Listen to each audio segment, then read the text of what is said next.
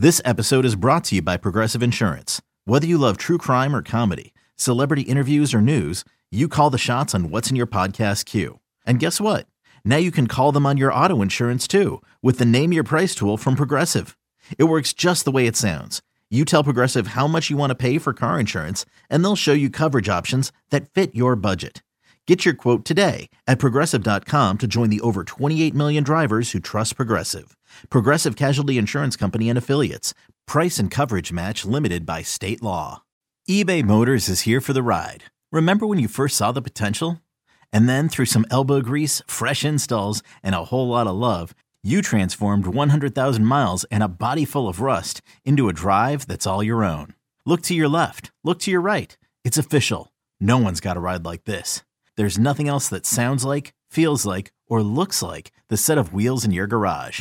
With over 122 million parts, you can make sure your number one ride or die stays running smoothly. So there's no limit to how far you can take it. Brake kits, turbochargers, engines, exhaust kits, roof racks, LED headlights, bumpers, whatever your baby needs, eBay Motors has it. And with eBay Guaranteed Fit, it's guaranteed to fit your ride the first time, every time, or your money back. Plus, at these prices, well, you're burning rubber, not cash. Keep your ride or die alive at ebaymotors.com. Eligible items only. Exclusions apply. I know we've agonized and talked about this over and over and over and over and over again. And last offseason was a failure. It was going to be a failure whether we made the playoffs and went deep. If you're just basing on what they could have done around the guys that we had or guys we could have retained, it's a failure. The only person that of any sort of uh, relevance from the offseason that was still around period. The only person that was around from the offseason was Teo Hernandez, and that was acquired early on in a trade. There was a lot of free agents. We let a lot of guys go. In fact, there's a lot of Mariners from that 2022 team that are going to be playing this week. He's he's going to be uh who, who do we got? Winker and Santana with the with the Brewers. Um Frazier, Frazier. with the Orioles um Sewald, he's probably the one that's going to have, you know, have the most juice and actually get a lot of playing time besides probably Santana, but Swanson yeah, and, see, you know. Yeah, Swanson he'll be a part of it in Toronto. Yeah, there's there's a lot of guys and that that hurts too, no doubt. Um Yeah.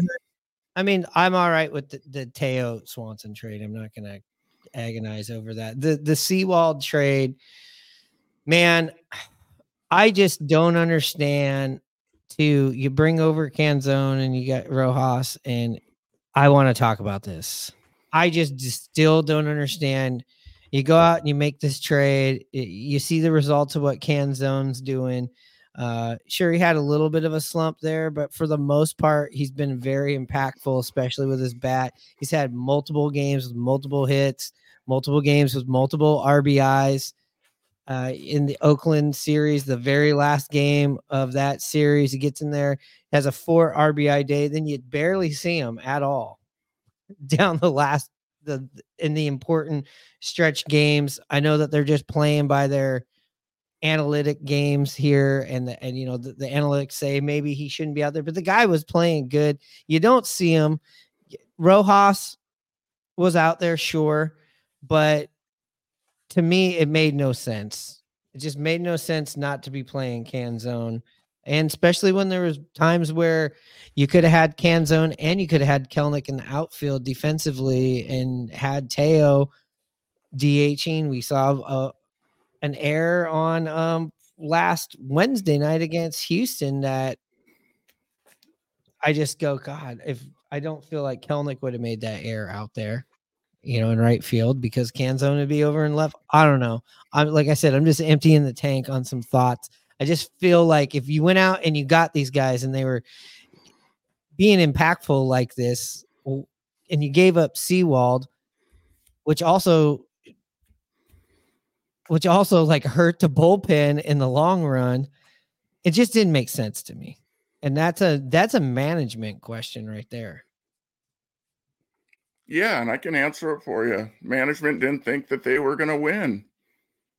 That's why they trade Sewald and got these two guys. Yeah, I agree with you. Think about it. No, they but what I'm saying is, what I'm saying is, why wouldn't you use Canzone down the stretch? Who knows? I can't answer that, but I can tell you, yeah, you trade away your closer, and like you mentioned, your two guys that you acquired are not even in the lineup, especially Canzone. Yeah, I totally understand what you're saying. Um, but like I said, that move was made, and the thought process, in my opinion, of the Mariners front office was that they didn't think that they would make that extra push towards a playoff run. They never saw their um, 21 and 6 record coming in August. Not at all. Heck no. no.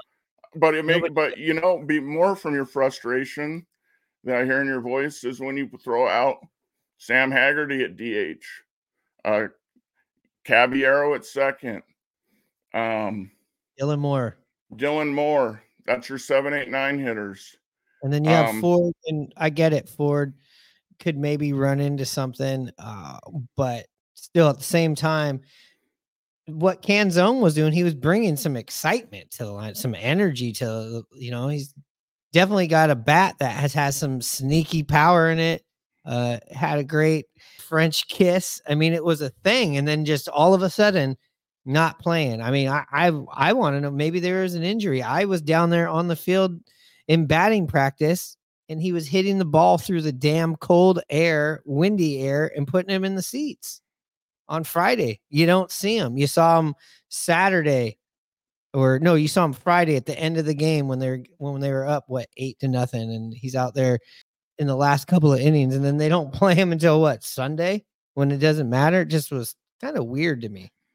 Well, the computer spits out things we know that when they're facing a lefty, Kelenic's not playing, uh, Ford's not playing, Canzone's not playing. We saw that when the when uh, Texas went to righties. Um, who was the first off the bench as a left-handed hitter? Not Kelenic, not Canzone. It was Ford, uh, and then it was uh, who was the next lefty up after that? Slipping my mind, but it's all planned out by the computer. You know, these games are written out before they even start the game. I mean, it's just hard, like I said, when you're talking about seven, eight, nine with those guys and Sam Haggerty, who was in AAA most of the year, and now you're counting on him to be that spark as a DH in crucial games to make the playoffs. It's baffling. it, it is. It is fucking baffling. We we saw this. Remember when we were talking about that Oakland series the last Oakland series in Seattle, and they started ripping these lefties out to us. And we were like barely getting through that series, and we are kind of like, this is going to be kind of tough. Well, now it's kind of out there that the Mariners are going to have troubles with these lefties. And we saw a shitload of lefties from Texas, and we saw a good amount of them in the Houston series as well. And lo and behold, look at the fucking record. Because look at the right handed options you have after Julio, after when you switch Cal around, Eugenio, Ty France on a good day. Yeah. It's not scary. You're, you're looking at the end of the lineup. You're right. And you're, you're looking at Demo, Haggerty, Caballero. Not scared. Well, and that brings up another thought. You know, those guys, I like all of them but they're yeah. all role players. And yes. to have the same type of player, um, three of them on your bench, um, that makes sense in a championship team. Maybe one of them, excuse me, not all three, how the roster is constructed, maybe one or two. But when you have all three of them in uh, that are, you know, proven bench guys, it just it's just hard to take, especially like I mentioned down the stretch in playoff style games where you're looking to win no matter what to get into the playoffs. And it's just hard. I'm sure that they have some stat or something that's telling them why, but I don't see it. They have information that I don't know, and they're a lot smarter than me, but it's still just, it's not like they were such a better option than these other guys. You always feel like you want your other bet, you want your best players out there in crunch time and they weren't proving it so much from their side of the plate against lefties. I mean, Jarred Kelenic, I, am not saying that he has proven himself yet, but he had that game where he was, you know, had a hit and four walks on base five times, and he gets sat the next day. But he has showed in the beginning of the year he hit lefties pretty good. So I don't know what changed if he was hurt or I mean, I, I, it's hard to, for me to say that they thought he was hurt because they would put him out there but what was their thinking and why everything changed up? There's just a lot of things that happened late in the season that just don't make sense. Whatever happened to riding the hot hand?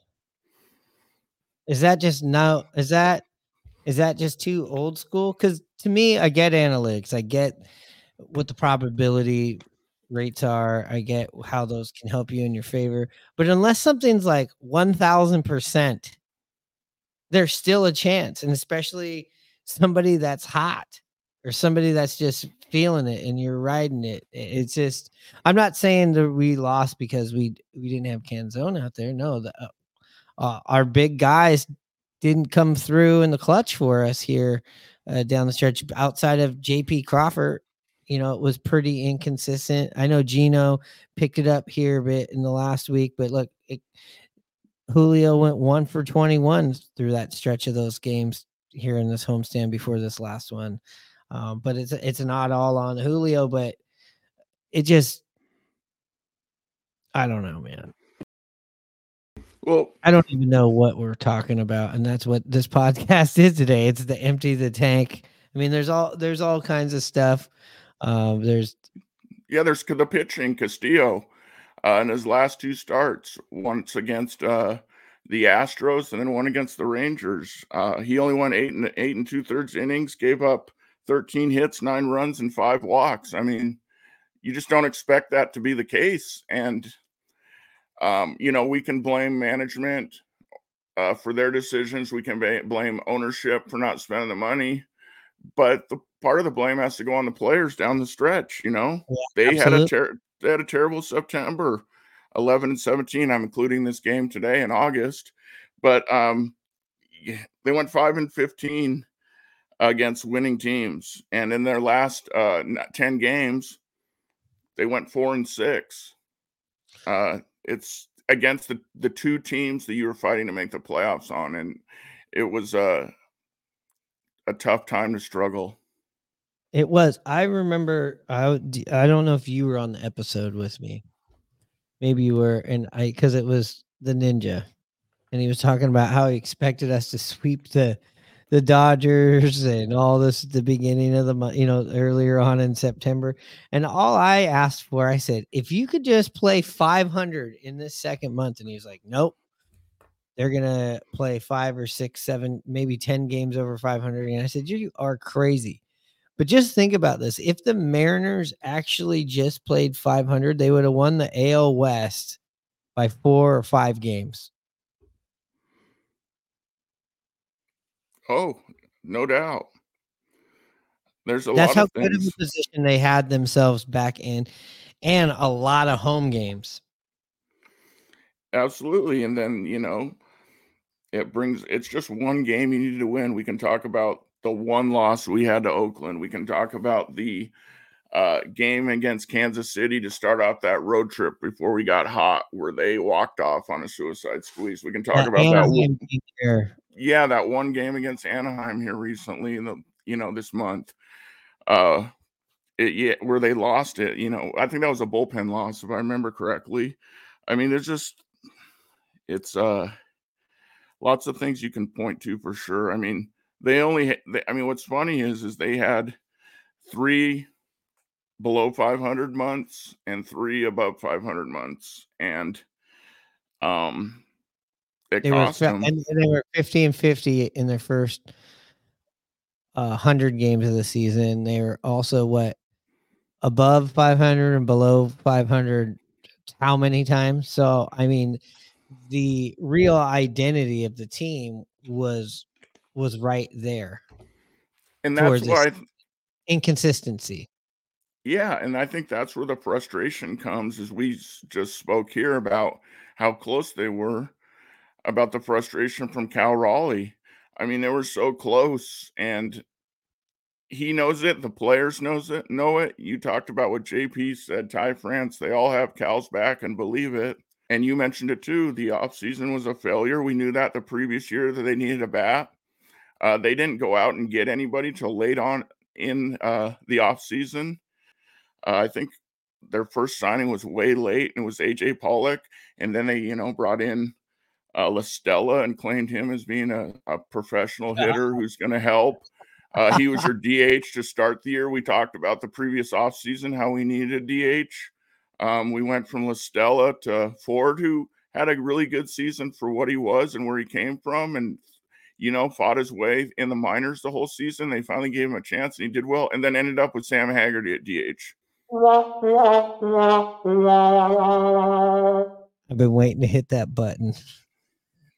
I thought you were going to play the Godfather music. Oh, what else can we bitch about? You know what? Here's here's what we do. Here's what we do. Here's what we do, Hannah. Here's what we do. Right. Go ahead. Talk some stock. Talk some positives because I have a few of those too. I mean, JP, you can't play any better than he's he's played down the stretch. I mean that that double off the wall, the base clear. I mean, the game winner the other night. Sure, the guy took a weird route. It was it, it was kind of strange, but I mean, like JP coming up after, you know, the bases loaded, no outs. Those those two, and we get two pop ups again because we ain't got no deaths. We ain't got no big pinch hitters to do it.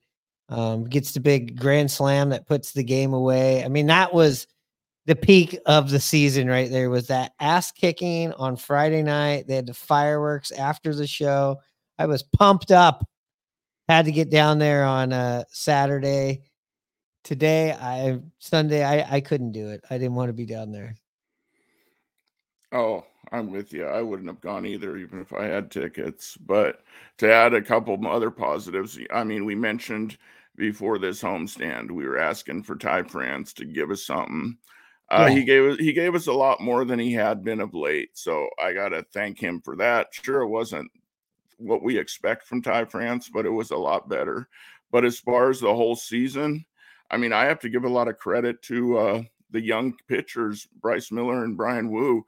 I mean, to have Robbie Ray and Marco Gonzales, big time innings eaters, and two fifths of your rotation go down, and for those guys to uh, get the experience and get thrown in the fire and be pretty successful. Sure, they gave up a couple clunkers down the stretch.